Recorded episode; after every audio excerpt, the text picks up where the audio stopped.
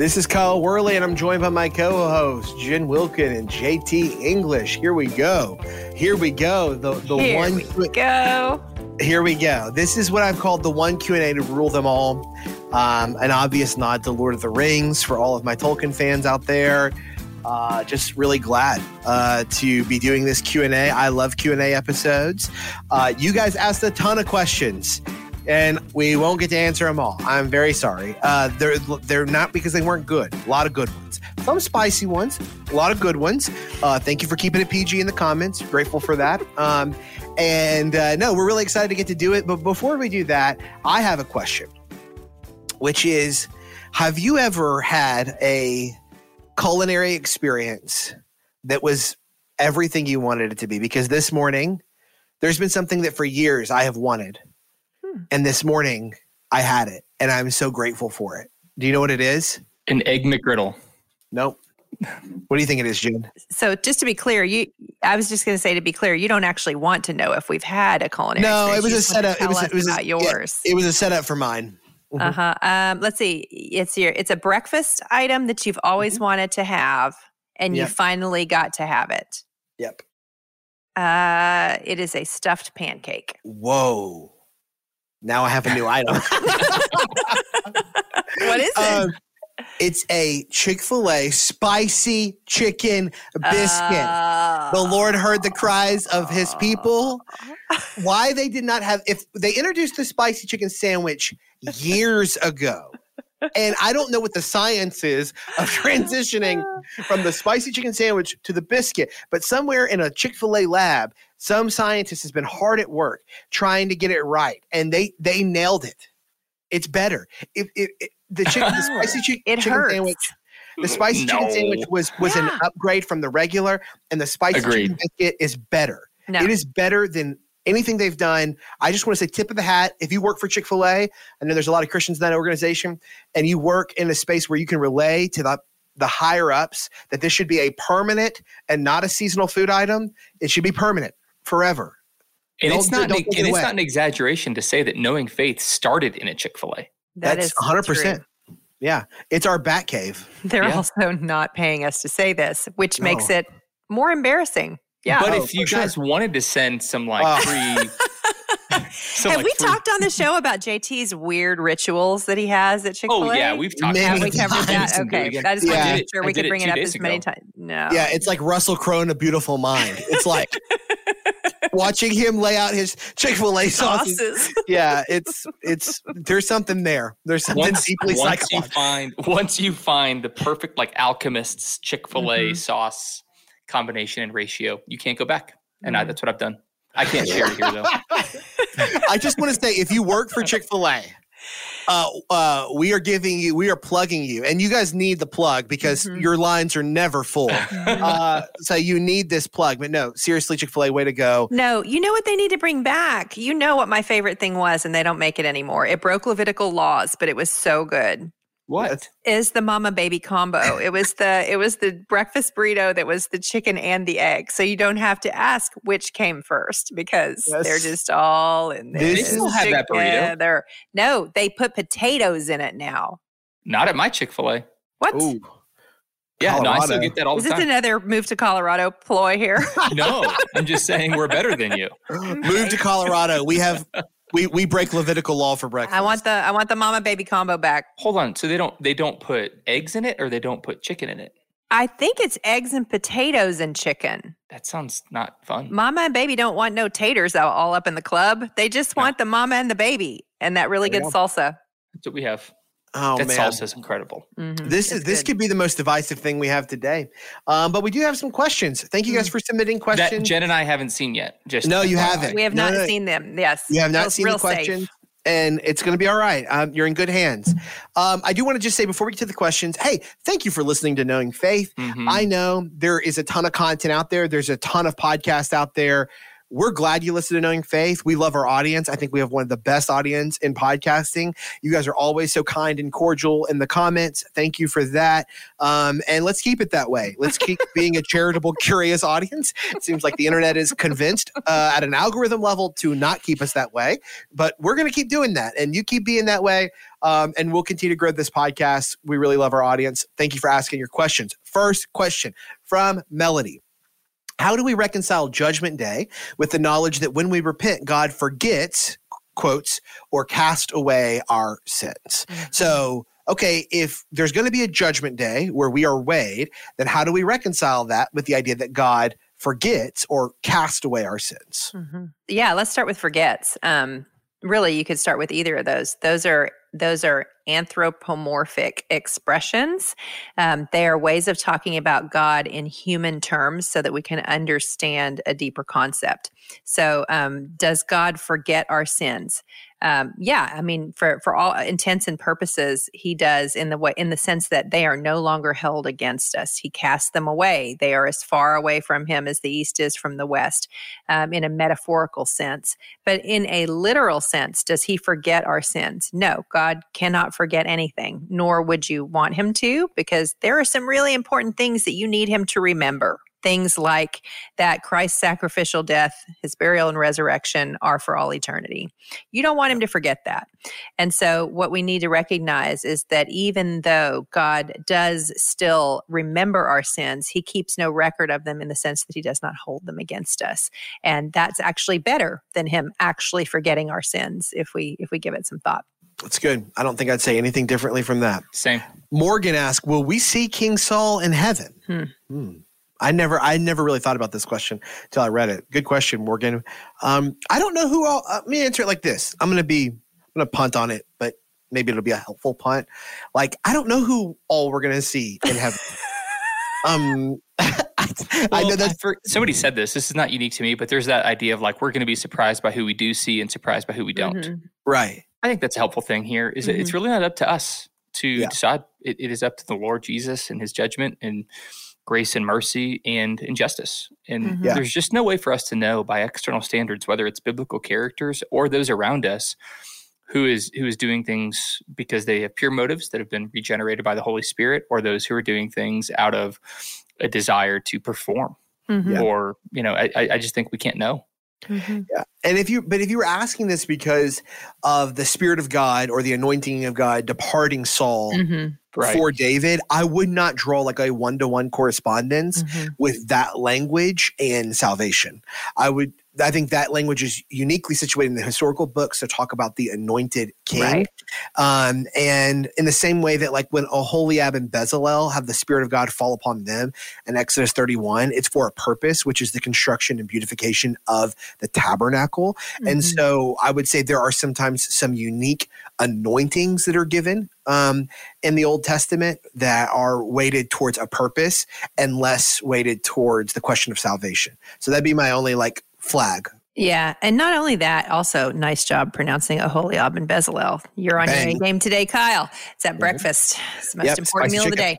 But I do think when you look at the story of Saul and David, um, I think it's better to not make it a story about this primarily conserve, concerned with an individual's salvation. It's a story that's primarily concerned with the nature of kingship in Israel. And Saul, you know, as we talked about at length when we covered 1st and 2nd Samuel, Saul is the man of the people's choosing, David is the man of God's choosing.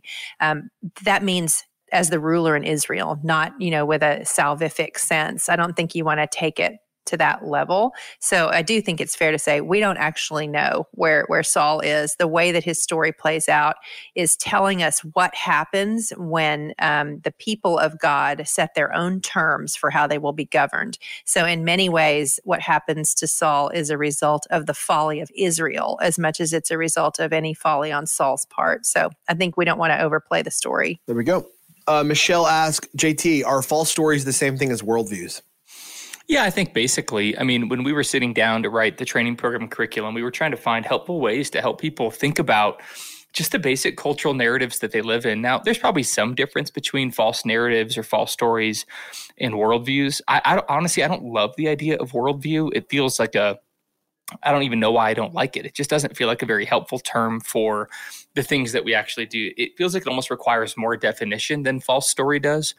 And so when we tell people in the training program or now in the institute, we we say you are living in all kinds of different stories, participating even unknowingly in a story that you believe is true of the world. I guess in a lot of ways that's the same as worldview, but I I, I have felt that uh, people who kind of just lay people in the church resonate more with the language of false stories or false narratives than they do with worldviews. Yeah. Worldview feels like a kind of an academic, apologetic yeah. terminology, and false stories like, oh, that's me. I live in a story. I agree. It's uh, worldview is almost worldview feels like well, it's this set of glasses, and I can like put down this one and grab another one. Mm-hmm. And if I was just like, oh, I'll just replace these glasses, and then I can see things clear. But it's not nearly as participatory mm-hmm. as our actual lived experiences. Mm-hmm. Um, so if you want more on that, yeah, there's a there's a lot of good resources on that topic. Um, but yes, I would agree with what you said, JT. Uh, I think stories seems to be stickier as a mm-hmm. concept than worldviews is. Mm-hmm. mm-hmm. Although there's a lot of overlap when we talk about like, uh, gosh, dystopianism or we right. talk about moral therapeutic deism. Any of those isms can function as a worldview. But what JT is saying is maybe worldview is not as sticky as a concept, and also maybe worldview feels too conceptual. We're not saying that like there's a huge difference between how we're we're, we're thinking about them. Would you say that it's possible for a worldview to be a false story, but it's possible for a false story to not be a worldview, or is that not accurate? Mm, I think I would probably say that. I need to think a little bit more deeply about like which false story maybe isn't a worldview, because mm-hmm. some of them aren't like ideologically driven; they're idolatry driven. Right. Or and they're not necessarily comprehensive. You could have a like a worldview is like this is my whole way of seeing things, whereas a false story could actually have worked its way in underneath, without even, even into a yeah. Mm-hmm. Right. Yeah. So I think I think the main thing I would say too, even in the in the story language, it, we use a quote often in the Institute of Bobette Buster saying, uh, "Narrative is our culture's currency. He who tells the best story wins." And she's mm-hmm. ultimately saying that from kind of a postmodernistic perspective of a post-truth world that just tell stories and tell the better story and you win. And we don't want to say that when we when we use quotes like that and we use narratival or storied language we aren't saying that there are a bunch of kind of cap or lowercase uh, s stories. We are saying there are a bunch of lowercase s stories, but that there is one true story. Right. Mm-hmm. Yeah. And we need to make make that clear is that there aren't just a bunch of smaller stories that are competing that you can live in and choose to live in and come in and out of. We're saying there's actually one true story found in Genesis to Revelation that all people are called to find themselves as participants in. Mm-hmm. Nathaniel asks, "How can brothers and sisters in Christ, brothers in Christ, best support sisters who are pursuing some form of ministry in the U.S. context?" Yeah, great question, Nathaniel. I would say um, a lot of the ways you could support your sisters would be the probably the same ways you support your brothers. Uh, mm-hmm. Pray for them, love them, mm-hmm. care about them, uh, take an active interest in what they're learning, treat mm-hmm. them as persons um, respect I, them, show dignity and honor. Assuming that Nathaniel is in a ministry context, you know, you can open doors for them too, and you can advocate for them.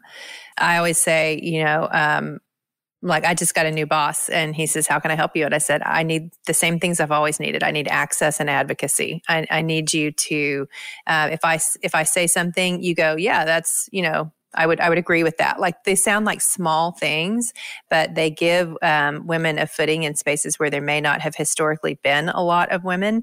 And it's the same thing that you would do for a brother who you were wanting to bring into that space and and establish as a credible um, voice. And so um, there really isn't a lot of difference between the way that you would advocate for a sister and the way that you would advocate for a brother. Other than that, often um, it is more intuitive to do so for a brother and less intuitive to do so for a sister. Yeah. Yeah. JT, what do you think? I, I would agree wholeheartedly with that. I think this is maybe a bit more um, circumstantial, but there's going to be, this is not going to apply to all women in ministry who are looking for access and advocacy, but some of them are going to need some flexibility as it relates to either yeah. employment or opportunities to step in. So I've got a couple women on my staff who uh, are kind of the primary caretakers of their kiddos and they do school drop off and school pickup, and they're indispensable to me in my ministry.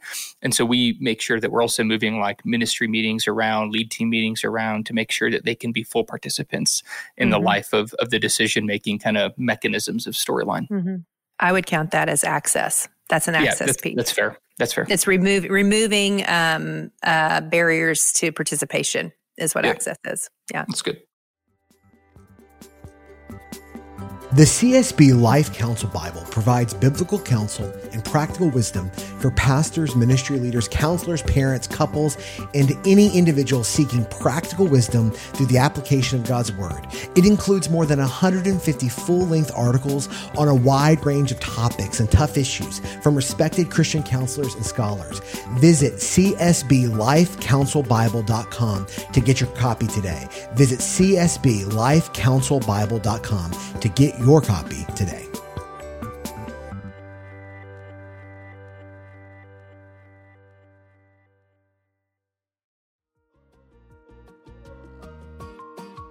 We live in a possession and money obsessed culture. But what does the Bible say about generosity?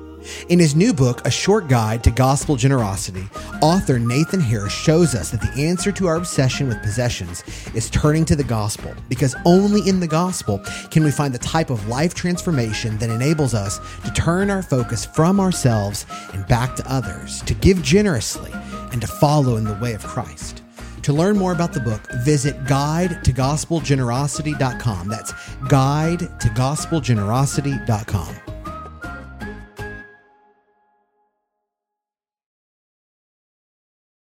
Lindsay, my roommate Ellie and I have been discussing is the soul inherently gendered as male or female? If yes or no, what are the implications for complementarianism? Dun dun dun. Is the soul inherently This one's for you, Kyle. You're just lobbing these out. Your turn. I think I know where this conversation is coming from. There's a you new do? there's a new book out. Elyse Fitzpatrick and Eric Schumacher put a book out um, called Jesus and Gender, and they explore that issue at length. So um, I'm on chapter one, so I don't think I can actually answer that question right now. Is the soul inherently gendered? Like in the same way that we would say God is not inherently gendered, uh, would we say huh. that about the human soul? I know that I, Elyse would say no, but I don't know what her arguments are. Yeah, my I'll tell you when I like immediately read the question when I was putting in the document, my answer was no. That was my answer. Was that no, we're not inherently gendered and that gender is primarily manifested in our biological and physiological embodiment. That was my mm-hmm. immediate answer.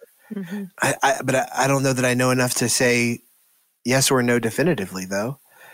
Is the soul yeah. inherent? I mean, here's where it gets tough. So even if we back up, so the doctrine of anthropology, which mm-hmm. is the mm-hmm. doctrine of humanity, uh, one of the primary issues in the doctrine of anthropology is how many parts make up a human being. Right. Uh-huh. The the overwhelming, not overwhelming, I would say the majority view of church history is called di- the dichotomist perspective, right. which means that we're made up of bodies and souls. There are some who have held to a trichotomist perspective that say we're bodies, souls, and spirits. Spirit. Mm-hmm and then the question is is what's the difference between a soul and a spirit i'm a dichotomist i believe soul and spirit is meant to be used kind of interchangeably and mm-hmm. synonymously mm-hmm. and so let's just say hypothetically in this conversation we're at least dichotomist if there's trichotomist i don't, actually don't think it removes i don't think it changes the question we're trying to ask here but i think the maybe the more important question i'd love to hear your thoughts on this is i don't know that it, it i don't know that the answer matters because we aren't thought we like we are not meant to break ourselves up uh-huh. Into body and soul. Mm-hmm. We're meant to see ourselves as image bearers and people, which we would say are some kind of a complex dichotomy and complex union of body and soul. And it would be overly gnostic uh, to try to tear those things apart that God has brought together. And so we, I, I don't know that we need to answer the question. Well, the body is gendered and the soul is not people are gendered. Yes, yeah. yes, yes. Well, and I think I would be more interested in the question behind the question in this case. I'd kind of want to know why why they want to, you know, why they're asking it because uh, you know, one of the things we've taken a lot of care with in our conversations around this is to say um, that it matters that we're gendered, but it's not the most important thing about us. And so that is an answer that we can feel confident giving is that, you know, we've talked a lot about how Genesis 2 is showing sameness first and then difference second. So, um, and the fact that I share more in common with either of you than I do with a female cat, right? So my, right. my femaleness matters. Debatable. my, based upon your snarkiness. okay, that's fair.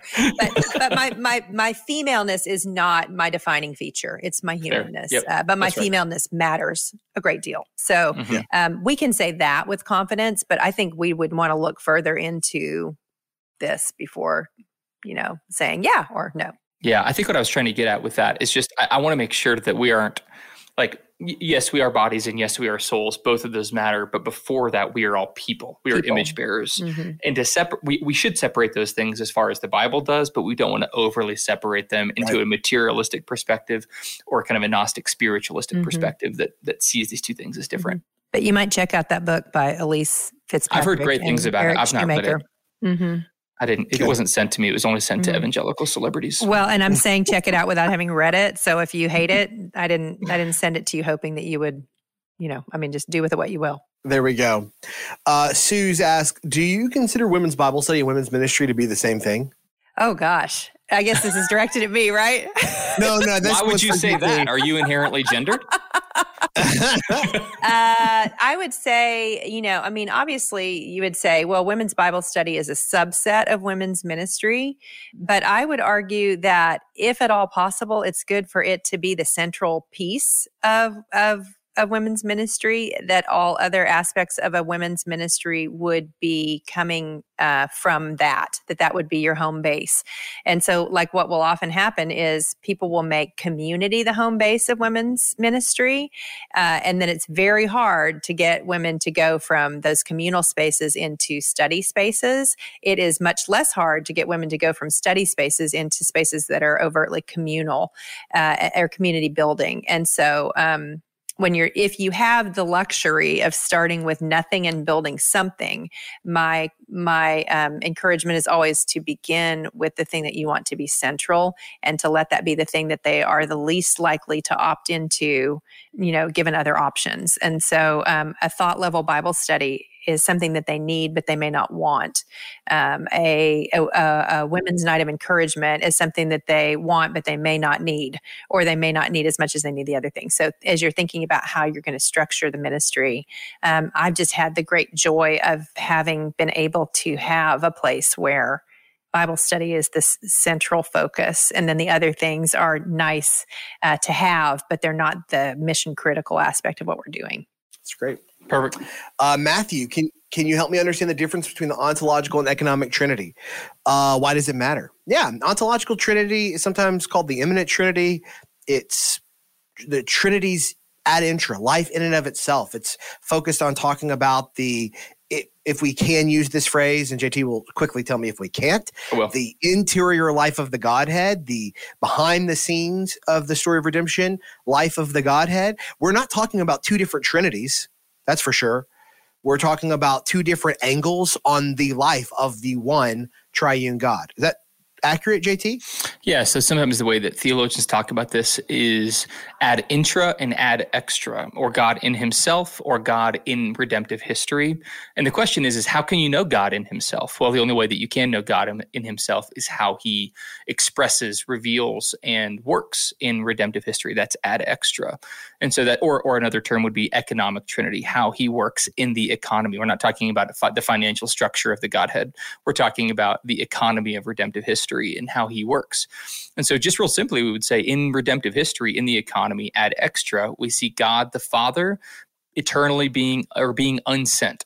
He is unbegotten, uh, to use creedal language, or the Son is sent by the Father, and then the Holy Spirit is sent by the Father and the Son uh, ad extra in the economy of redemption. So then we begin to think, how does that how does that then mean that the eternal Godhead, before He creates, before He makes, before He saves and redeems, how does God relate to Himself? So we would say that ad intra God the Father is eternally unsent, that God the Son eternally has life granted to himself by the Father, and that God the Holy Spirit is eternally preceding or the love between God the Father and God the Son.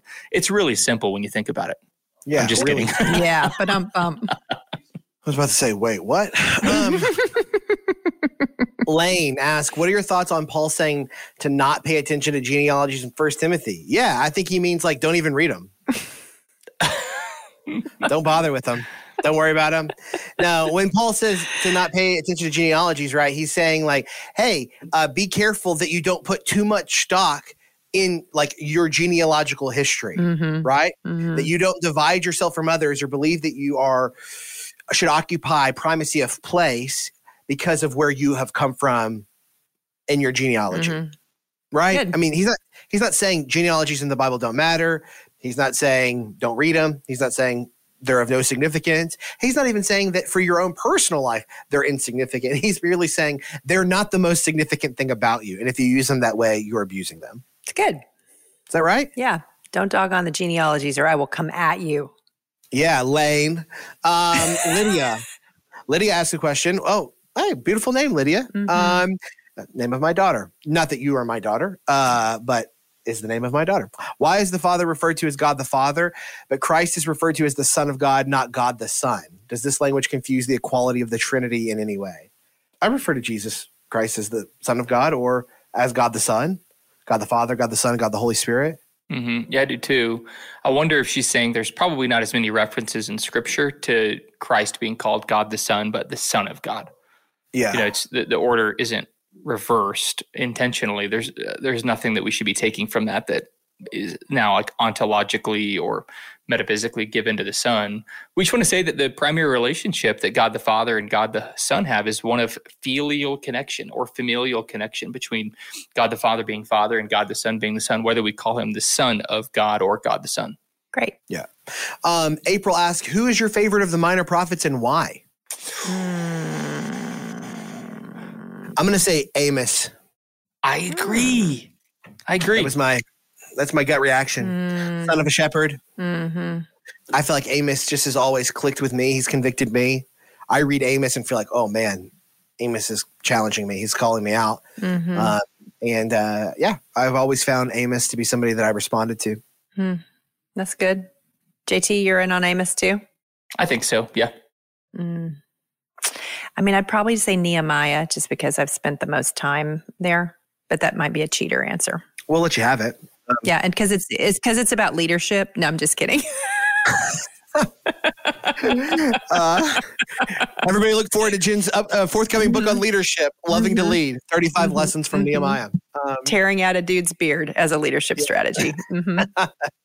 uh, Betsy asked, How do we pray? Uh, she asking JT, How do we pray Trinitarianly? Oh man, I love this question. I, I, this is probably the main question that comes out of the lecture that we do on Trinitarianism in the Institute, because people want to get real practical, and I mm-hmm. think that the Trinity is meant to be real practical. And so, if, if I was simplifying it, I think we can even see a pattern here in Jesus' instruction to his disciples on prayer, is that we pray to the Father. So you might start a prayer by saying, "Our Father who art in heaven." Somebody taught us to do that, and then you would direct that prayer through the Son by praying in the name of Jesus. Like the reason that we have access to God, the author of Hebrews tells us, is because of Christ's sacrificial and work of atonement for us on the cross. We have access to God through the Son. The veil has been torn. And we also have access to Christ because he has filled us with the Holy Spirit. So we're praying in the power of the Holy Spirit that our prayers are heard because we're full of the Holy Spirit. Even when we don't have words to say, the Bible tells us the Spirit makes groans on our behalf. So to, mm-hmm. to simplify it real clearly, I would say this pray to the Father through the Son and by the Spirit. So you might say, God, my Father. I'm so thankful for the fact that you sent your son Jesus Christ, who's given me access to you and given me righteousness and peace and sanctification and justification. And I'm grateful for you, Holy Spirit, that you would fill me and indwell me and give me the fruits of Christ in my life. So primarily we pray to the Father through the Son by the Spirit. I would say non normatively, we also pray to each person. But whenever we do that, we want to thank them for their specific work. We don't want to say things like, Father, thank you for dying on the cross for my sins. Because the Father doesn't die on the cross for our sins. We thank the Father for sending the Son. We thank the Son for his active and passive obedience. We thank the Holy Spirit for his ongoing and dwelling presence and filling with us. Mm-hmm. It's good. Gracie, does kenosis deny the deity of Christ? Um, just for the audience, might be like, well, what's kenosis? Well, there is a view uh, uh, referred to as kenosis or kenotic views on Christ. Usually it's anchored in Philippians 2, uh, talking about humbling himself and being poured out. Uh, emptying himself is sometimes the word that's used here. Philippians 2, let me find it. And it's uh, spelled K E N O S I S, right? Got it. Yep. Coming from the word uh, from Philippians 2 7, him, Christ, but emptied himself by taking the form of a servant, being born in the likeness of men. This idea of emptying out, kenosis. And does it deny the deity of Christ? I think it presents serious complications for the deity of Christ. I would say that kenotic views on who Christ is are I would I would struggle with those personally. I, I don't want to say there. I know there are kenotic theologians who are like, no, it doesn't deny the deity of Christ. Here's what I would say: this means emptied himself, but it doesn't mean that he surrendered himself of his divinity, nor did he surrender himself of his divine attributes. It means that he surrendered the glories of heaven for life on earth. But he did not surrender any aspect of who he is. He is fully God, fully man. And I am hesitant to affirm any view, kenotic or not, that's going to call into question the full deity of Christ. And I think many of the articulations that I've read of kenosis implicitly or explicitly do that. JT? Totally agree, wholeheartedly. And, and, again, it's important for us to say that, of course, there is a kenosis that happens. That's the Greek term that Paul uses. But what Kyle just highlighted for us is important is it is not that he's emptying himself of his divinity. If that's what he is saying, and if that's what someone confesses, that is outside the bounds of orthodoxy. He is fully God, fully man, light from light, true God from true God in all things that he does. Yeah. Uh, Kirsten asked, I just finished teaching my first semester of in person Bible classes using your Joshua study, and it went so well. Thank you, Kirsten. I worked really hard on oh that Joshua study. Years I went in, mm-hmm. went into that. Um, I want to develop my own curriculum for our study to use. Where should I start? So she's saying I taught it mm-hmm. in person I had to summarize the question. She had a lot of positive things mm-hmm. to say about your curriculum mm-hmm. and your teaching. Way to go, girl. Mm. Uh, but she's saying here, I taught your study in person uh, using your curriculum. I want to start developing my own curriculum for our use at church. Mm-hmm. Where do I start? What's your advice? Yeah, my advice would be take your time on committing to that because the absolute hardest thing I do is write curriculum. And I didn't for many years. And I think it's important for people to um, to understand like how it's part of the teaching prep you know so um, so in, in the one sense you get that time back on the back end when you stand up to teach as long as you're teaching to the curriculum you write. But um, learning how to write questions that work takes a lot of time. And the best lab for learning whether the questions that you're writing are working is a living room setting. It's to be able to sit there and talk through the questions together, and you start to hear whether your question did what you wanted it to or not. You know, like if you've ever asked a question and it kind of derails and goes all over the place, then you know, oh, shoot, that question didn't do what I wanted to. And so um, there are two good ways to learn how to write good questions. One is to read good questions that other people have written, uh, and and and sort of pay attention to why there are better questions than others. And and then the second way is to sit with your own questions that you've written in a small setting and and hear how they're generating answers that are either what you wanted them to get to or not. But it is a long process. I would say that I still don't feel like I am always writing good questions. I'm writing better questions than I was 10 years ago. So enter into it with um, soberness, understanding it takes a great deal of time and that um, you might be better served to spend the first four or five years using other people's curriculum and adapting it um, versus jumping in to write your own. Um, which I know, I know how hard it is to find good curriculum that you feel like is doing what you want it to. But that was ultimately what drove me to write my own stuff. Was a very clear idea of what I did and didn't like about how other people were asking questions. It's good. Yolisa or Yolissa uh, she asked Romans 7 4 says we have died to the law in Christ Jesus. But in Matthew 5 17, Jesus says he didn't come to abolish the law, but to fulfill it. So if we are in Christ, it means that we have died to the law, but also we have fulfilled the law in Christ. How can both be true at the same time? Did we die to the law or did we fulfill the law in Christ? I've got an idea, but I, I, know Jen's thought about this a lot more than I have it even written on a little bit. So, Jen, tell me if you think I'm right. Uh, in Romans 7 4, we died to the law, but immediately afterwards, I believe it's in verse 8, he says, uh, uh, but, but, you know, but is the law sinful? Is it bad? By mm-hmm. no means. And so, Paul is not in any way, he, he's, he is not an antinomian in, in that term means he's not anti law. Mm-hmm. He's very pro law but he's pro for what the law was intended to do. Mm-hmm. And Paul knows that the law cannot save mm-hmm. uh, because we are sinners. And so, what the, what the, law does for us, if you're using some of Calvin's language around uses of the law, or even Paul's language in, in Romans 7, is it, is it actually provokes sin, it reveals sin, it condemns sin. And so, what we want it to do in our own lives is to act as a spiritual MRI or mirror that demonstrates we are separated from God. It, it shows us our need for for grace and mercy. John Wesley says, overwhelm him with law, rescue him with grace. And I think that's what, what Jesus is saying in, in Matthew is I didn't come to abolish this thing. I came to fulfill it. And by that, it means that I will be the one who perfectly obeys it so that at the cross, you can die to it and I can give my active obedience to you through an imputation of righteousness and justification, and now a new nature, a new motivation, which is the indwelling of the Holy Spirit, which will help you become doers of the law, not because you're trying to fulfill it to be saved, but you're a doer of the law because you've been saved through Christ and the indwelling of the Holy Spirit. Mm-hmm. Yeah.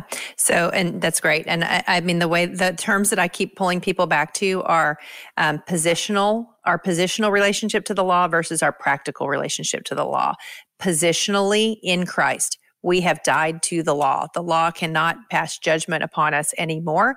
And the law is fulfilled perfectly in Christ, and his perfect obedience is applied to our account. So, positionally, we are positionally holy before the Lord. Um, but then, if you go to practically, what is our relationship to the law? Every call to obey in the New Testament is a call to the law uh, it's saying to the believer, uh, because you are positionally holy, now you will be practically holy because you will want to be, not because you are compelled to be to earn favor, but because you already have it. JT and I are enjoying watching Kyle be muted right now, asking us the next question with a big smile on his face. I just wish you guys Dang could it. have seen it because it was super great. oh man, what a rookie! What a rookie! Yeah, maybe after we have another two-year pandemic, we'll all learn how to use the mute. Yeah, use this, right? And I include um, myself in that. Who among us? Fantastic. Um, wow, that was so basic. Um, Paula says, I reckon after all these tough questions, you and your family need a holiday to New Zealand. What say you three? Amen. Absolutely, I mean, Paula. Let it be unto Let me as you know. have said. Yeah, Paula. We'll just uh, you just send us your address. Uh, we'll we'll crash at your place. Uh, and uh, yeah, we would love to come out to New Zealand. And uh, I've always wanted to to do the Lord of the Rings trail in New oh, Zealand. Oh my gosh! You know what would be great is if you could mention Tolkien or Lewis a little more often in these podcasts. That's why I that, that's why I put this one as the last question because I was like, have we told the story of Kyle in the Lord of the Rings in the first? We, you definitely have. okay. You have definitely told this. Story. I just just want to make sure, just if, if in yeah. case somebody forgot, just just log that one again. Oh my gosh. Yes. Well, I am a fan, and you know, it's okay to be a fan. And you guys are an incredible audience. You asked phenomenal questions. Thank you. We love your questions. We love that you want to ask them. And guess what? Between now and next season, go be a theologian, mm-hmm. study, read, reflect on Romans, converse with your friends, your community group, your small group. Start a podcast. If you haven't, li- start a start a podcast if you'd like. um, uh, yeah, just like honestly, I just want to. I want. I want you to hear me say this. You can do this. Mm-hmm. Yeah, you can do this. This is just three people who started eating lunch together at a Chick Fil A because mm-hmm. they were working together, and then had these conversations, and then we're like, you know what? Let's just do this and record it, and and and just have fun with it. And we did it. And it's been so incredible. We've learned so much from one another. And you can do this too. You can be a theologian. You can study. You can be a Bible study student. Go do it. I believe in you. We believe in You're you. Crush it. We mm-hmm. believe in you. Mm-hmm. Um, and so, honestly, we're just so glad that you listened to the show. Thank you, thank you, thank you. Next season, you know, I introduced it last se- uh, last episode, and then I cut it off with a tease. But next season, we will be doing the doctrine of God. Yes. That is season nine.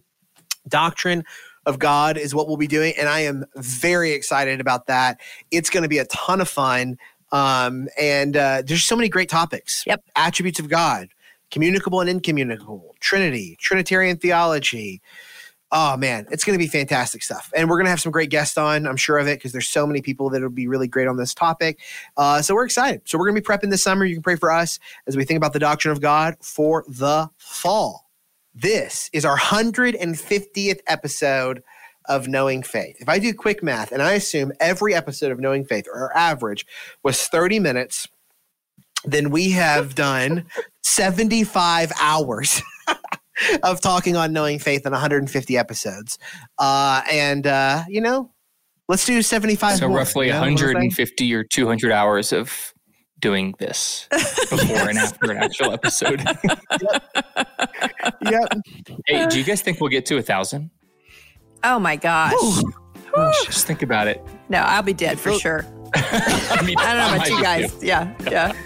No, but your hologram will still be here, That's right? right. Because you're doing that whole like digital Mhm. mind thing. Yeah, that's where you right. upload your consciousness. Yeah. Um, yeah, no, uh, you know, I don't know that we'll make it to a thousand, but we're gonna keep on going. We got at least one more season. I'm pretty sure our listeners won't either way. So Oh, it's cool. no doubt, no doubt. They're gonna be like, I've heard these Enough. stories. They're talking enough." about Chick Fil Um, A sauce again. Yeah. Yep, here we go. Well, listen, guys, you're an incredible audience. If you're looking for us, you can find us on Knowing Faith, Instagram, Facebook, and Twitter. Next season, we're doing Doctrine of God. Check out our sister show, the Family Discipleship Podcast. They're doing incredible work over there. Uh, and listen, if you want more behind the scenes stuff in between seasons, we do some special release episodes that are for our Patreon crowd. You can go over to patreon.com slash knowing faith. You can find some stuff that will tide you over to next season. We hope you enjoyed the discussion today. Grace and peace.